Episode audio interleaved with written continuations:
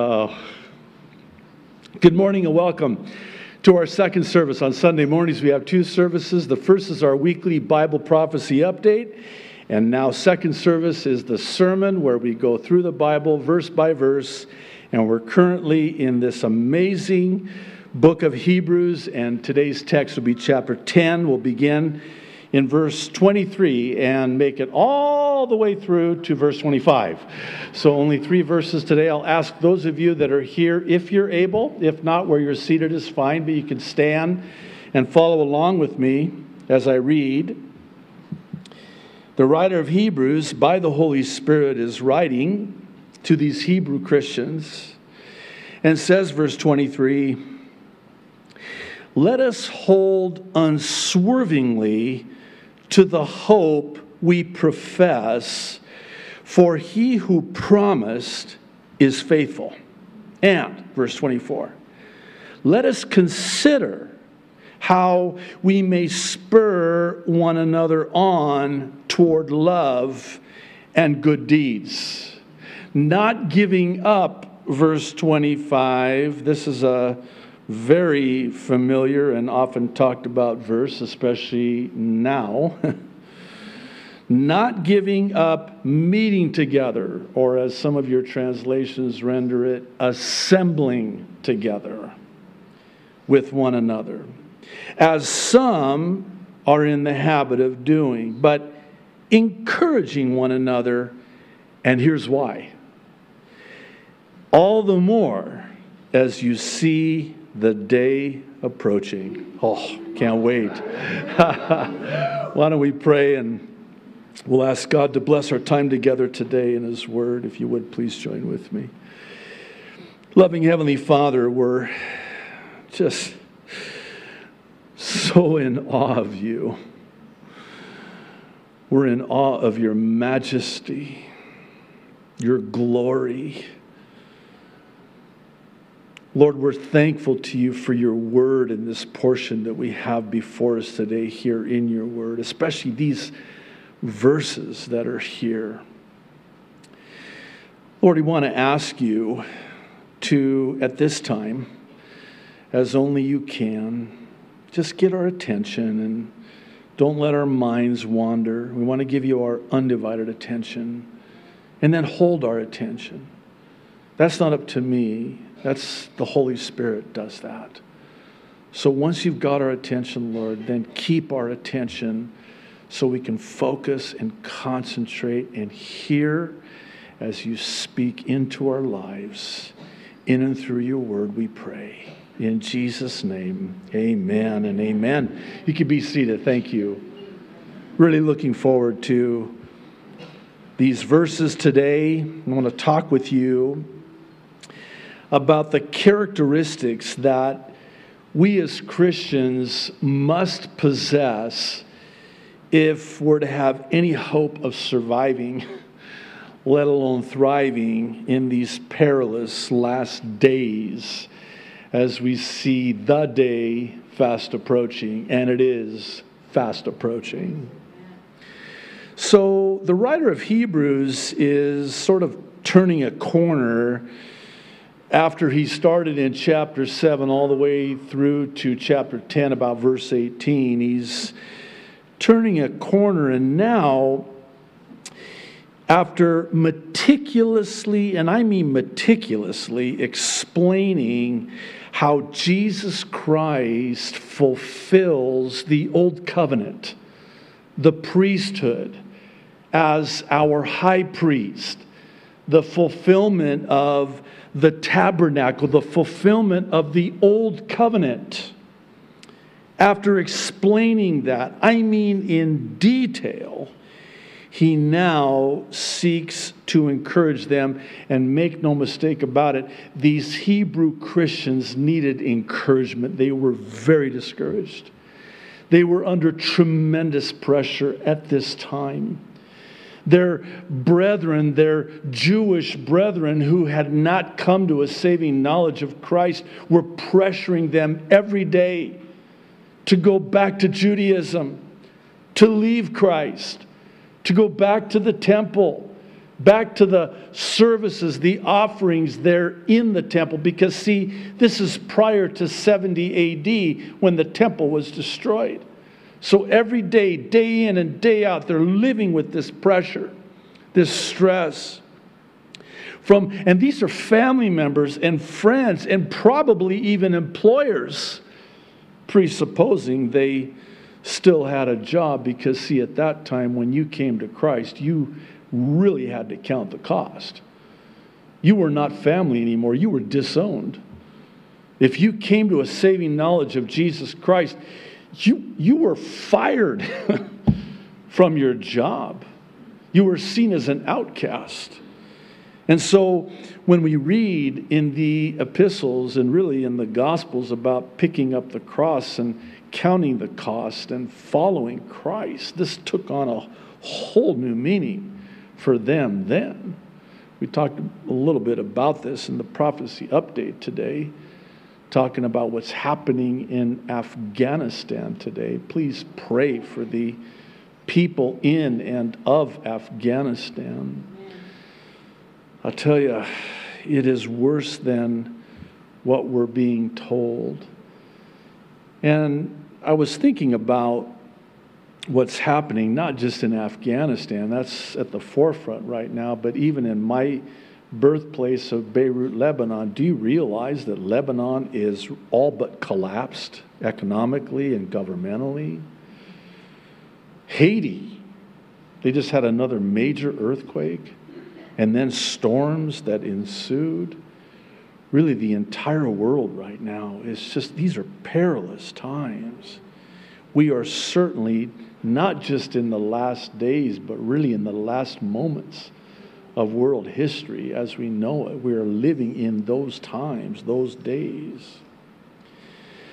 So the writer of Hebrews is wanting to encourage them, and what better way to encourage them than to exhort them in light of the soon return of Jesus Christ? That is let me say it like this. If you were to ask me what I thought was one of the most encouraging truths in all of Scripture, especially for the times we are living in today, this would be it. Knowing that that trumpet could sound at any time.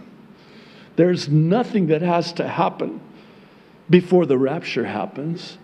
It can happen at any time. Jesus said, at an hour you expect not. Expect it. It could happen right now. Poof. oh, Lord, that would be great. It's imminent. And it's knowing that the rapture is what we have to look forward to that makes what you're going through easier to get through. And I know many of you are going through some tremendous difficulties with everything that's happening, especially here on the islands. And I want to encourage you and, and say to you that God knows and, and God cares. And again, in the update today, 1 Peter 5 7, you might want to write this down, especially if you're like me, prone to anxiety.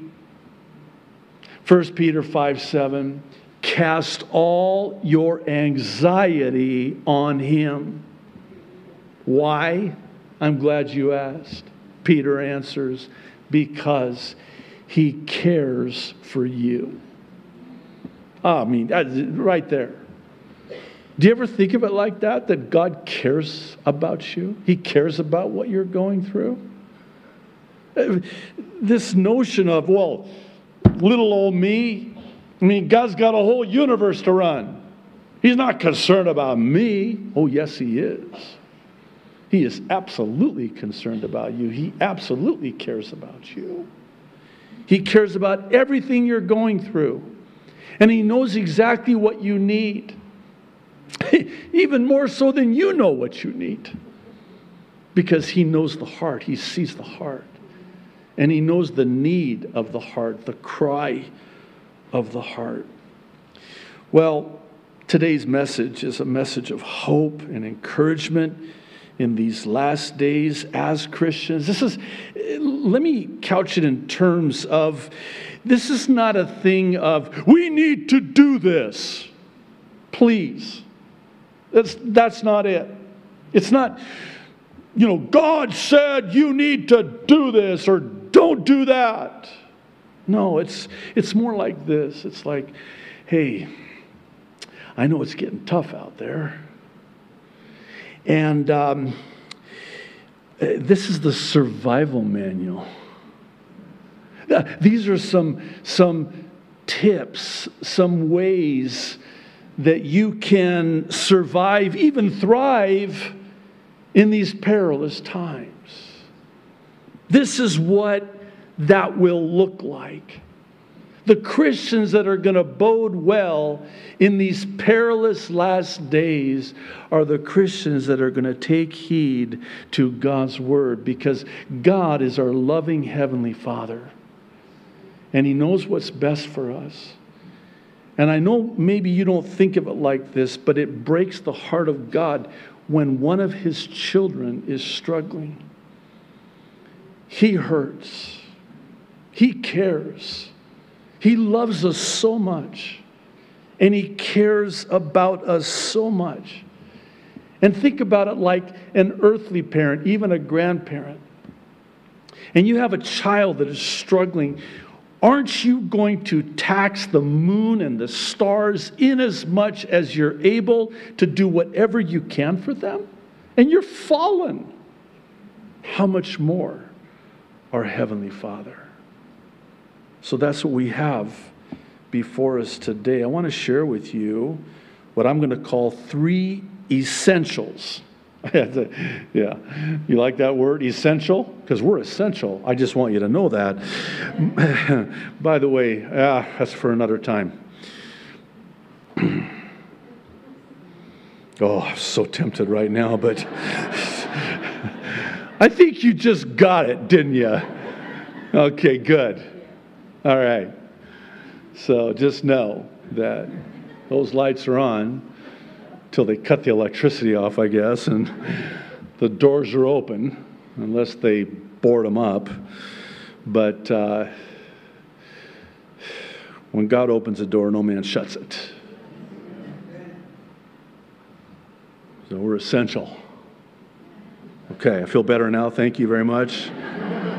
So, three essentials from these three verses that should characterize our lives as Christians as we see the day fast approaching. The first one is in verse 23, and it's that of holding unswervingly to hope.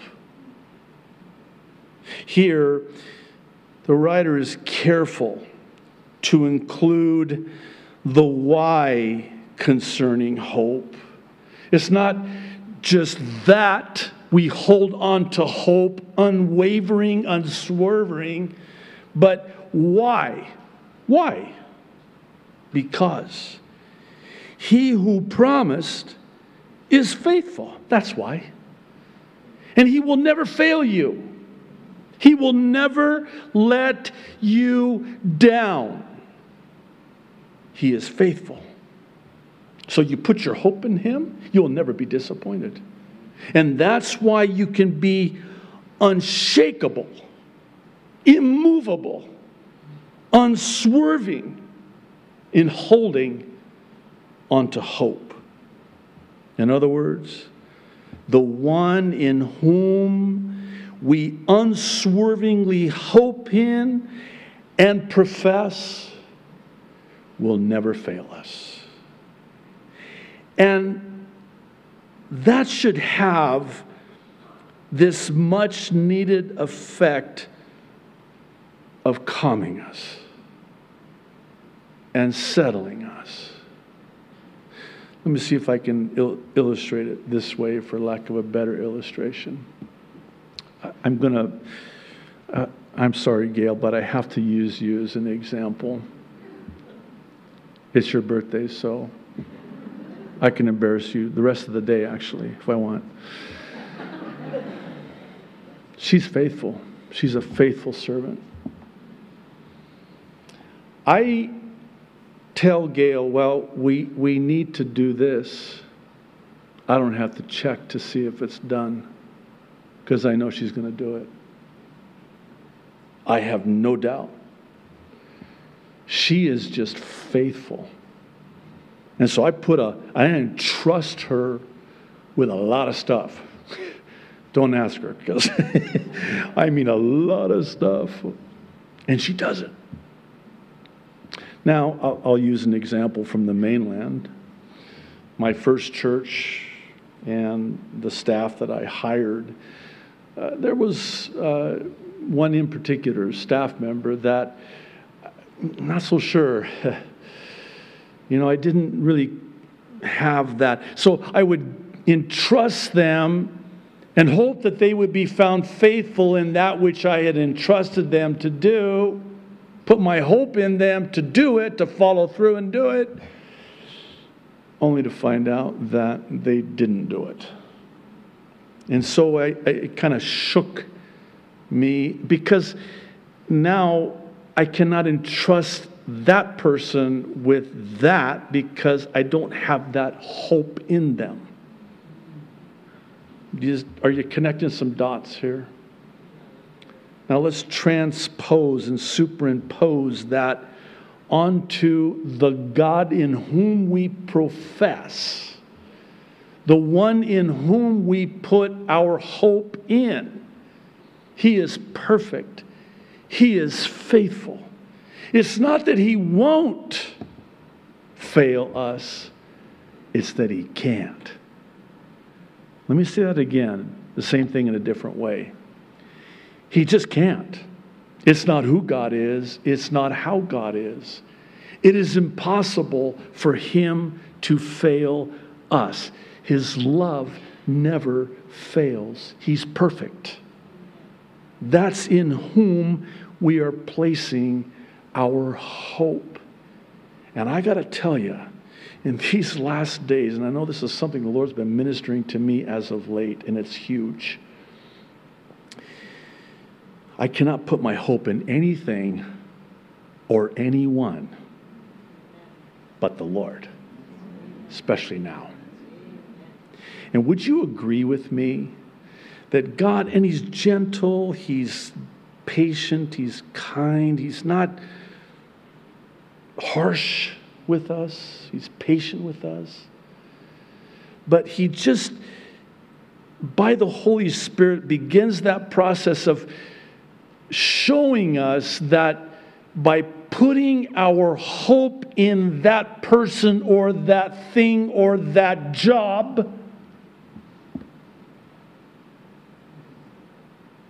we're going to be let down. But if we put our trust in Him, our hope in Him, we will never be let down. I think God has been loosening our ever tightening grip on this world, not our home. The things of this world. Those things that we looked to and hoped in are, now, well, they're, I mean, how's that working out for you right now? It's the Lord and the Lord alone in whom we hope. Well, this sort of ties in with the second one, and this should be the, uh, let me say it this way, the result, for lack of a better word. It's in verse 24, and it's that of spurring one another toward love and good deeds. This should be the result, the effect of unswervingly putting our hope in Jesus and Jesus alone. And the, the you know, offspring of that, the product of that, if you prefer, is that it will have this effect of spurring one another on toward love. Love. Huh. We need love. There's a lot of hate out there right now, right? Would you agree that the enemy has succeeded in large measure in getting everyone to hate everyone? Man, turn that TV off. No, I mean seriously. I, I, I have I, I have it on, but I have it on mute. I, I, I rarely take it. what? Just pray for me because I mean I have them on the news channels, just you know keeping my finger on the pulse of what's going on. But but then uh, there's there's times when I'm thinking, man, if I if I take that off me. Oh, by the way, I also disabled the closed captioning because that was even worse because I'm reading and I'm going.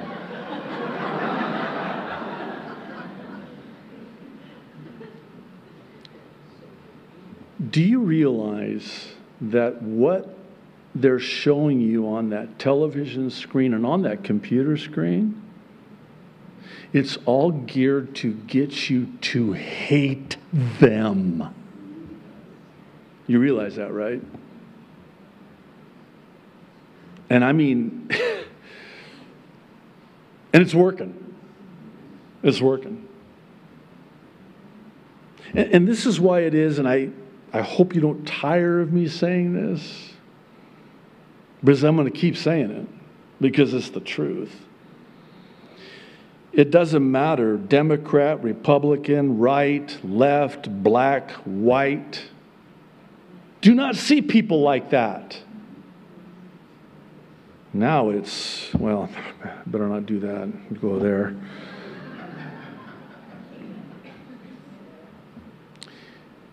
They're either saved or they're lost. That's the only thing that matters in the end. I don't care what color their skin is. I hope you don't because, well, your pastor and your assistant pastor, well, I'm just going to leave it at that, but I like how one said it it's not a skin issue, it's a sin issue.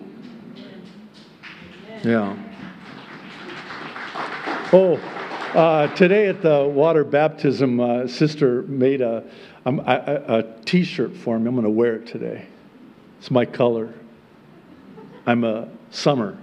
So it's uh, blue, the color of the baptismal, and it says, Eternal lives matter.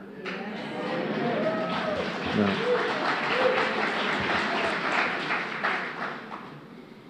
Okay, where was I? A sermon. It was. Uh, there's something here that I need to point out because it's not so easily seen at first read. Notice the writer of Hebrews says, Consider how. You know what that means? That means you got to put some thought into it. Not just thought, but thoughtfulness. In other words, think of ways that you can spur one another on to love and good deeds. It's going to take some thought. It's going to take being thoughtful. You need to put some effort into this. Consider hey, how can I spur them on? Man, oh, our flesh chafes against that. I don't want to spur them on toward love. I want to criticize them. I want to judge them. I want to gossip about them, not spur them on toward love. And here's what that looks like, by the way. And I'm not talking about you, by the way. You guys are, I'm talking about other carnal Christians in other churches. But you know how it is. It's kind of like, hey, did you hear about so and so? Or, or how about this one? This one's so subtle. how are they doing? Oh. By the way, I have a really good answer. When somebody comes to you and starts wanting to start something like that, you know, wait, did you hear what? And the proverb says that uh, gossip is like a tasty morsel. You know, it's kind of like, oh, what's the juice? What's the tea? What's the dirt? Right? Come on, don't look at me like that. You know what I'm talking about. So here's the answer someone comes up to you and says, How are they doing? Oh, you're so spiritual and worthy, right? Here's the answer I don't know. Why don't you go ask them?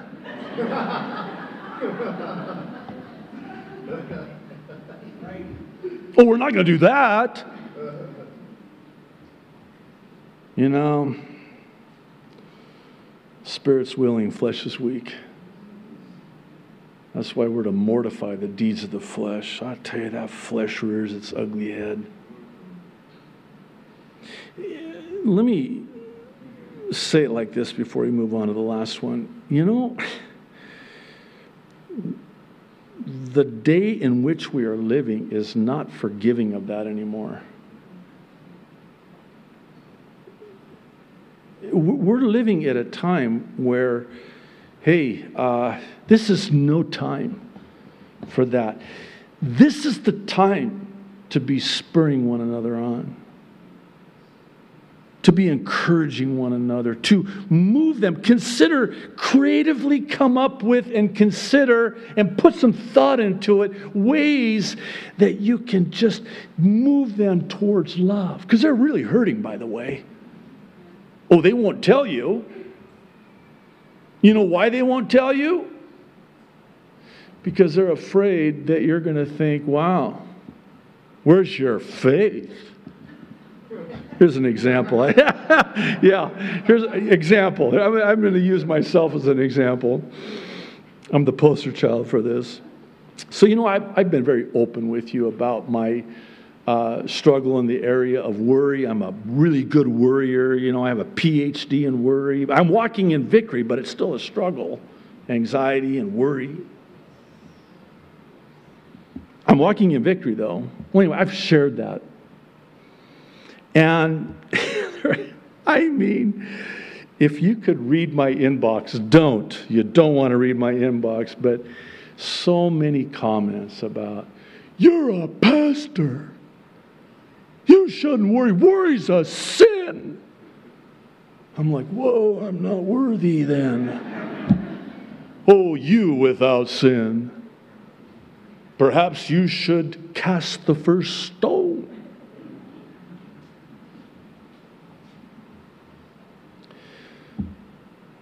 Maybe that's why pastors in particular are not as transparent as they should be.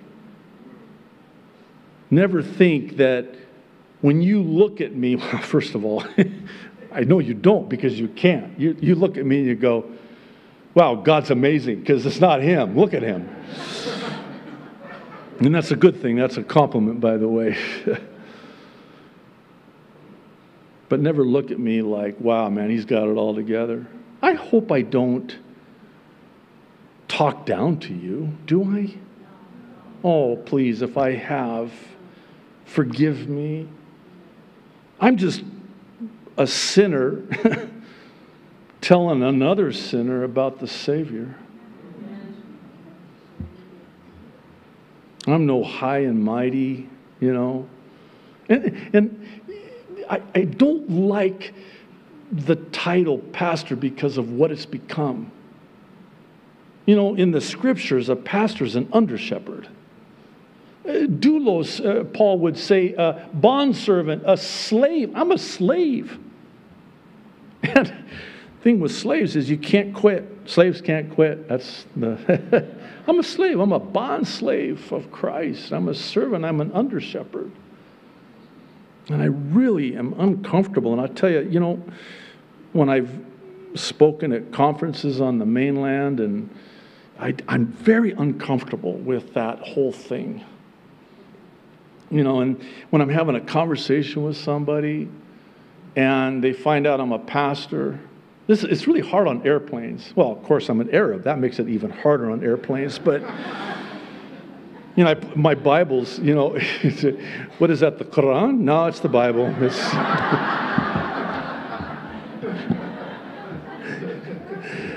so I just use my phone now, of course. but as soon as I, because they'll say, hey, what do you do for a living? And I'm like, I'm a pastor. it's not because I'm ashamed. It's because I don't like the connotation because, oh, you're the clergy. What should I call you, Reverend Farag? No! Reverend? Don't ever call me that.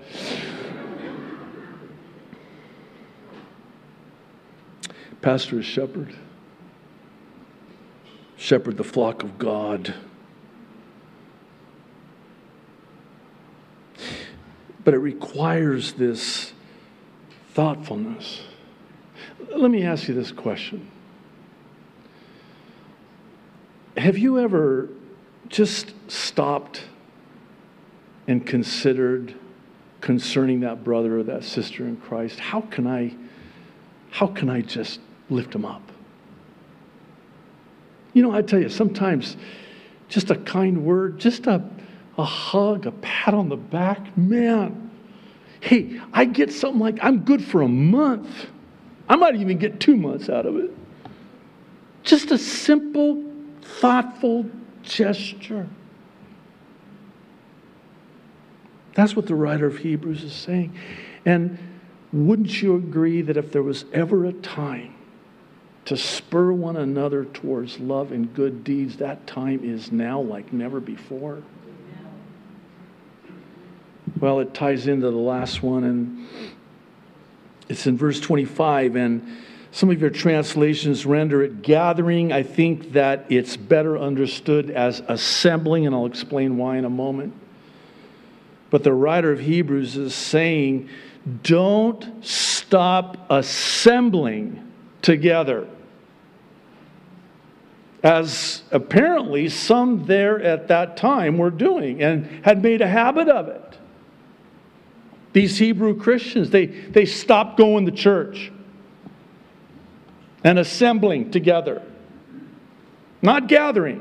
Gathering's different than an assembly. And here's why. I'm going to use my watch. I haven't done it for a while, so if you've seen this illustration before, you're just going to have to deal with it. Okay. It's a Timex. Takes a licking and keeps on ticking. No, it is actually a Timex. 39.95 Timex. Okay. Got a watch right here, right? I'm going to put it right there on the pulpit, on top of my Bible. And if I had all of the parts to this watch just kind of gathered together, it's of no use. It's not functioning. Well, they're gathered, they're not assembled. You see where I'm going? The writer of Hebrews is saying, don't forsake assembling together. So, all of the parts of the body of believers are assembled and they're functioning. That's what a healthy body functions like. We're different parts of the same body of Christ, and when we're assembled together, well, here's, here's an example. Paul talks about it in his epistles. I, uh, I, I really believe Paul had a sense of humor. Uh, if you really read the epistles, uh, he had to. I think he had to have a sense of humor. But he's talking about, you know, the different parts of the body that kind of fancy themselves as being more important than other parts. You know, like the hand, you know, shouldn't, or the eye, you know, shouldn't say, man, I, I wish I was a hand, or, you know, the. armpit. wish I wasn't the armpit in the body of Christ. I wish I was a hand. Every part is extremely important.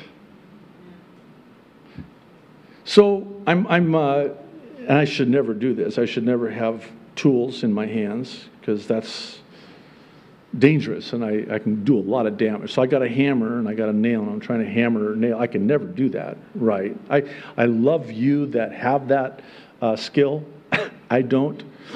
Um, but I'm hammering that nail and I hit my thumb. Now, what does my body do? Ooh! The whole body comes to the aid of the thumb it's going to be okay. It's good. I talk to it. The other hand kind of, you know, rubs it. It's okay. It's going to be okay. Oh, but that hurt. I know it's going to be okay. Oh, it's cut. Let me get you a band aid. The whole body puts the band aid on the part that's hurting and injured. That's being assembled together. We're all different parts of the body. Great illustration. I'll end with this, but and then we'll talk about water baptism. But uh, it was many years ago. Um, Pastor Chuck Smith, before he went home to be with the Lord, was at a, a conference, and I wasn't at this particular conference, but I heard about it, and it just really made all the sense in the world to me. So there was an accident, an automobile accident. And apparently somebody had, uh, you know how when those lights go yellow, you speed up? You're supposed to slow down. I do. I'm a law abiding citizen. So apparently, the light went yellow and the driver sped up, and then there was a collision and an accident there at the intersection. So Pastor Chuck drew upon this uh, as an illustration. He said, You know, when the police showed up, their concern was to see whose fault it was. You know, who broke the law? Who ran the red light? Are his initials JD? No, no. Uh, who, who's, who, who's in the wrong? Who's in the wrong? That's the policeman. But then the paramedics show up. They're there to minister to the wounds of the injured. Here was his point. We got way too many policemen in the body of Christ and not enough paramedics.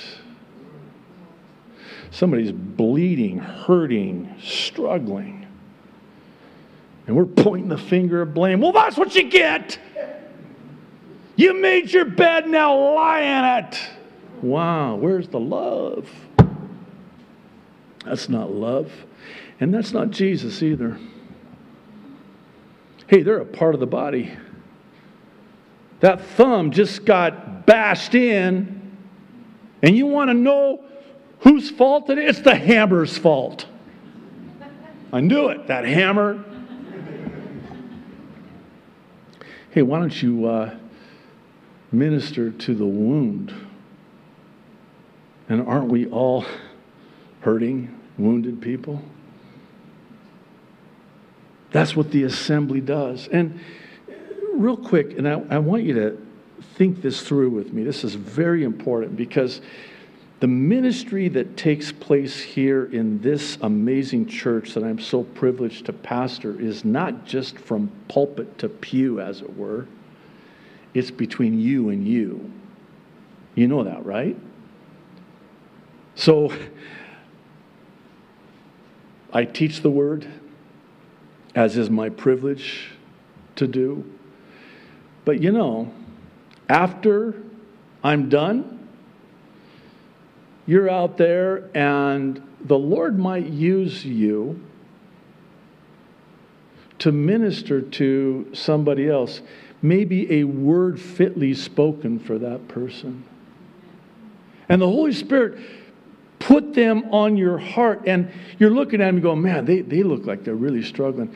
Hey, and you walk up to them and you consider a way to encourage them and say, even as something as simple as, hey, I don't know what's going on, but the Lord just puts you heavy on my heart. Can I just pray for you?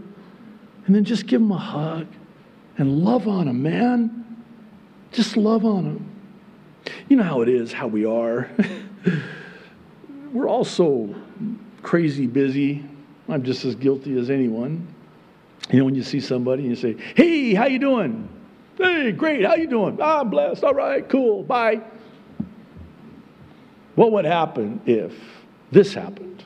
Hey, how you doing? Well, do you got a minute? Oh, no. Hey, we'll do lunch sometime. I wasn't expecting that. You mean I'm actually going to have to take some time and listen to them? I mean, really listen. You know, not fake listen. You know what fake listen is, right?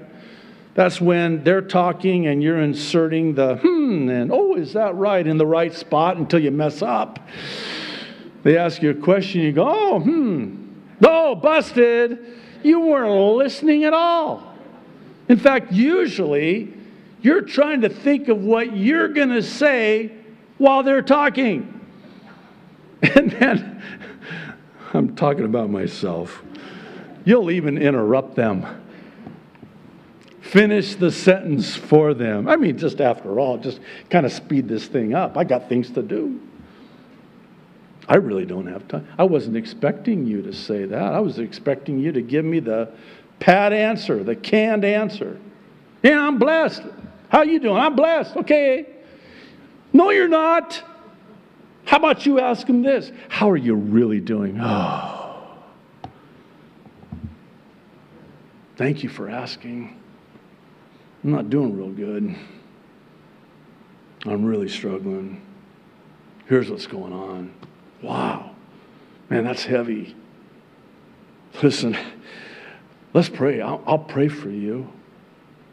And if there's anything I can do to help you, I want to help you. I want to be there for you. You know, sometimes just being there for somebody, just being present, just being there. You don't have to even say anything. Sometimes people don't need your mouth, they just need your shoulder. I'm going to write a book. If I ever write a book, that's going to be the title of it because I'm the mouth in the body of Christ. I'll, I'll give you my mouth. I'll just, I'm rushing in trying to fix the thing, right? Sometimes people just need a shoulder to cry on. And guys in, in marriage with your wives, sometimes they're not communicating to you because they want you, because we're fixers, right? We're going to, let's fix this thing. Let's get this thing resolved right now. Sometimes they just need you to listen and not talk. Ugh, I'm getting so convicted right now. just listen to them. Don't try to say, oh, hey, what? no, just shut up. Just listen to them.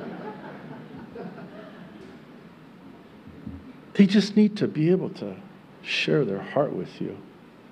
Just listen to them. Be there for them. Just be present. Eyeball to eyeball. Just be there for them. Listen to them. My wife's in this service, so I got to be on my best behavior. Hey, let's talk about water baptism.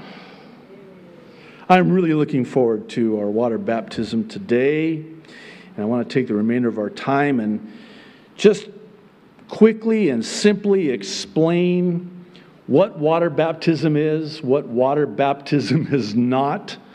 So I've got four things here, just real quick, starting with the first one, which is that water baptism is a biblical command that we obey once we become a believer in and follower of Jesus Christ. It's a command, actually. Matthew chapter 28, verses 19 and 20. Jesus speaking. Therefore, go and make disciples of all nations baptizing them in the name of the Father and of the Son and of the Holy Spirit, and teaching them to obey everything I have commanded you. And surely I am with you always to the very end of the age. Now, for those of you that are going to be baptized today, I'm going to baptize you in the name of the Father and the Son and the Holy Spirit. And you know what else I'm going to do? This is no extra charge. in Jesus' name. And I'll tell you why. On the mainland, many years ago, we're doing a water baptism at the beach. This is in North Idaho during the summer, of course. Um, and there was this guide there watching the water baptisms. And so after I finished baptizing this one guy, I noticed this guy out of the corner of my eye taking him aside. And he goes, Did that pastor baptize you in the name of Jesus? He's like, Well, he baptized me in the name of the Father and the Son and the Holy Spirit.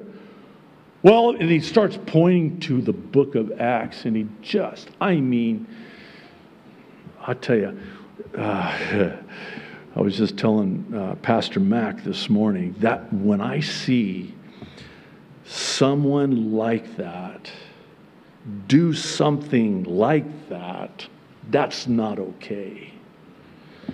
Watch out. Those are wolves, by the way. Those are wolves.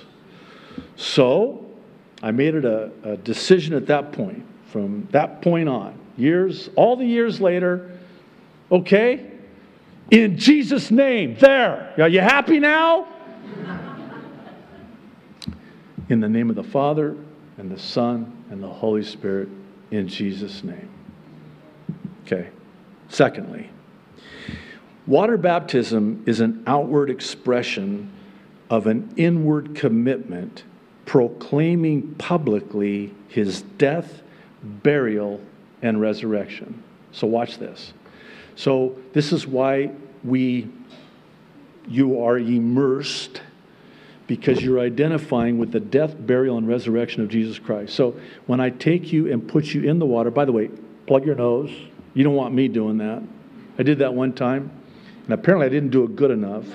She was so mad at me. I was like, wow, I'm sorry. I'm trying to do my best. Anyway, enough of my problems. So plug your nose or whatever, just, you know.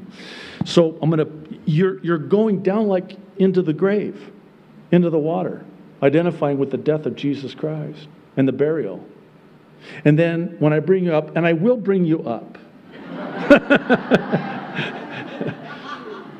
you're identifying with the resurrection of Jesus Christ. That's what the symbolism of baptism is.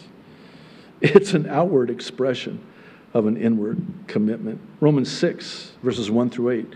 What shall we say then? Shall we go on sinning so that grace may increase? By no means. We died to sin. How can we live in it any longer? Doesn't mean you're sinless. You're in Christ. Or don't you know that all of us who were baptized into Christ Jesus were baptized into his death?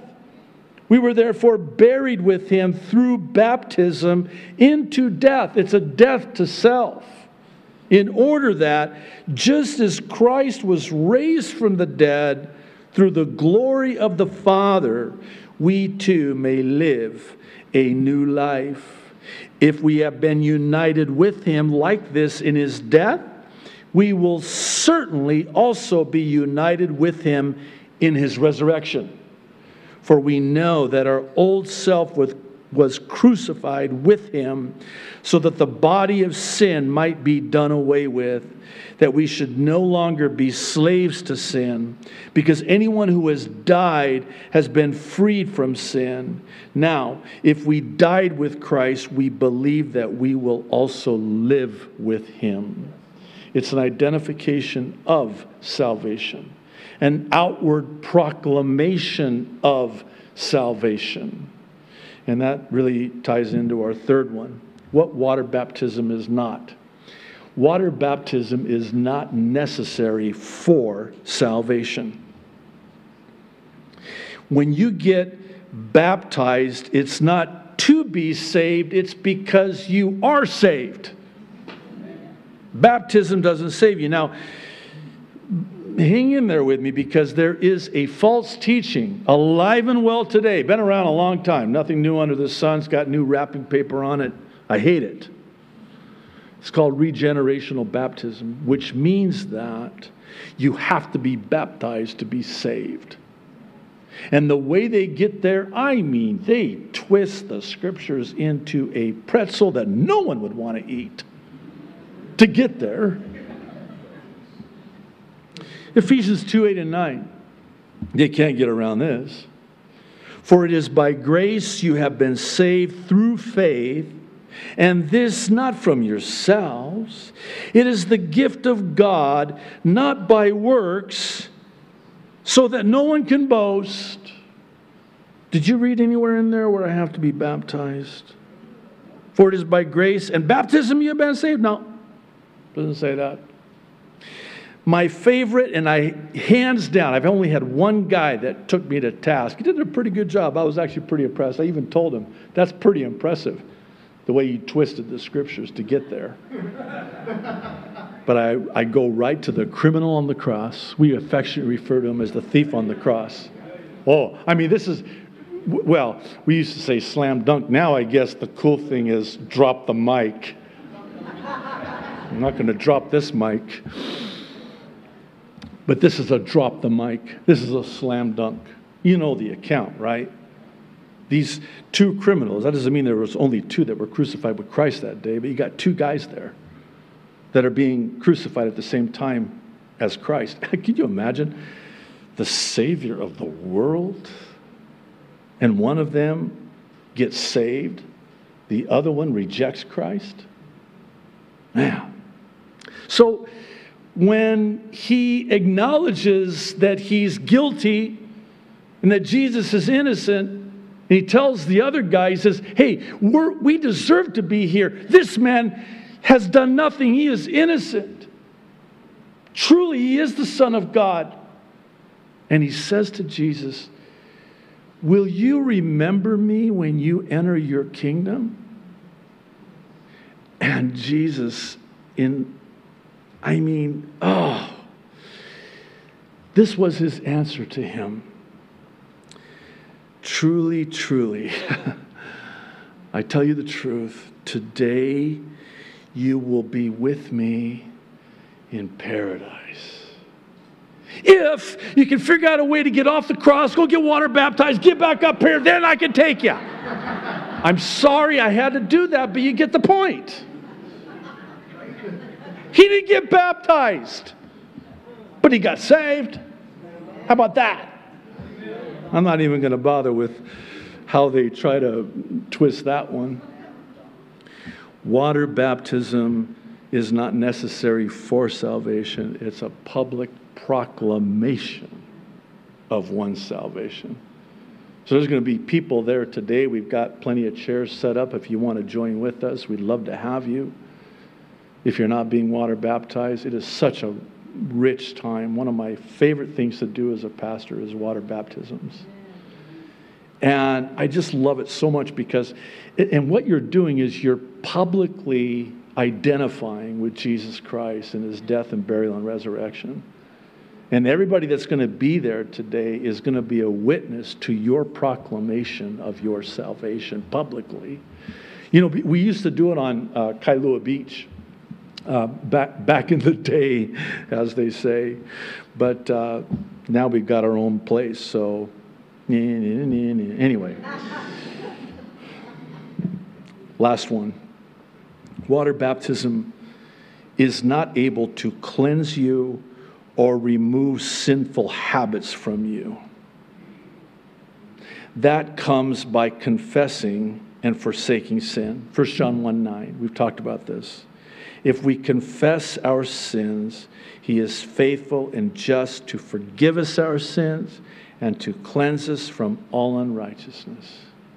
And then Proverbs 28 13. This is a very interesting proverb, and I want to end with this one. He who covers his sins will not prosper, but whoever confesses and forsakes will have mercy. Did you catch that? What does it mean to confess your sins? It means that you confess and acknowledge that it is sin. What do you mean? Well, see, this is our problem. We don't call it sin anymore, we call it something else. We call them issues. I've, I've got some issues.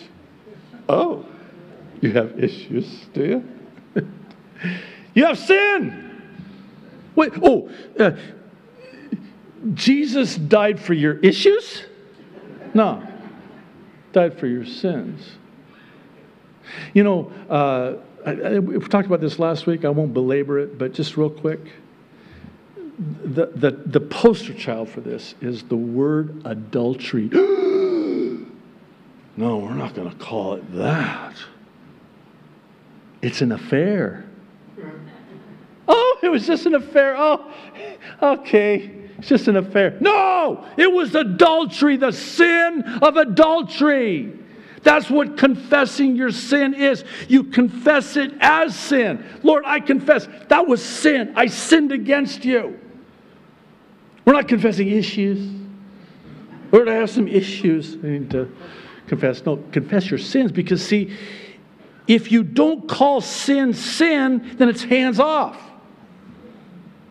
He, he, he's going to forgive sins. But if you've changed the label on it and you don't call it sin and you call it something else, well, wait a minute. He forgives sins, He, he cleanses us from sin. So you better get it into the sin column so He can. You got it in the issues column, then you do have issues, believe me. It has to be confessed as sin. I confess that this is sin. I have sinned against you, God. Okay, real quick, lastly, so what we're going to do, oh, this is, uh, actually, did I already say one last thing? This will be the last of a couple of last things. Okay, wedding ring, right? Um, this wedding ring that I wear is a symbol that I'm married. Uh, the wedding ring doesn't marry me, it's just a symbol that I, I'm married. Okay? And I'm, it's been on there for 33 years. Can't even take it off anymore, but that's another story for another time. Water baptism is a symbol that you've been saved. Do you see that connection? It's a symbolic that, you, that you're saved, just like a wedding ring is a symbol that you're married. Okay. What we're going to do is, well, let's have the worship team come up. I'll go ahead and have you stand up. Um, let's make our way out there. It should give you plenty of time to get changed. Uh, let's get out there. I'd like to get started as close to one as possible.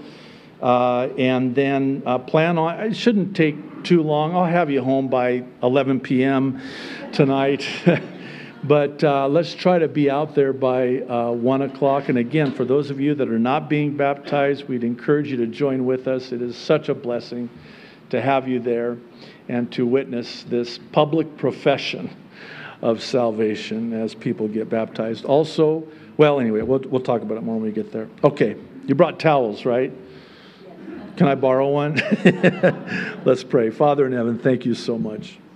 Lord, oh, God, you're so good. You're just awesome. You're so awesome. We're so in awe of you, Lord. Lord, thank you so much. Thank you for giving us this to do, even commanding us to do this because of what it represents.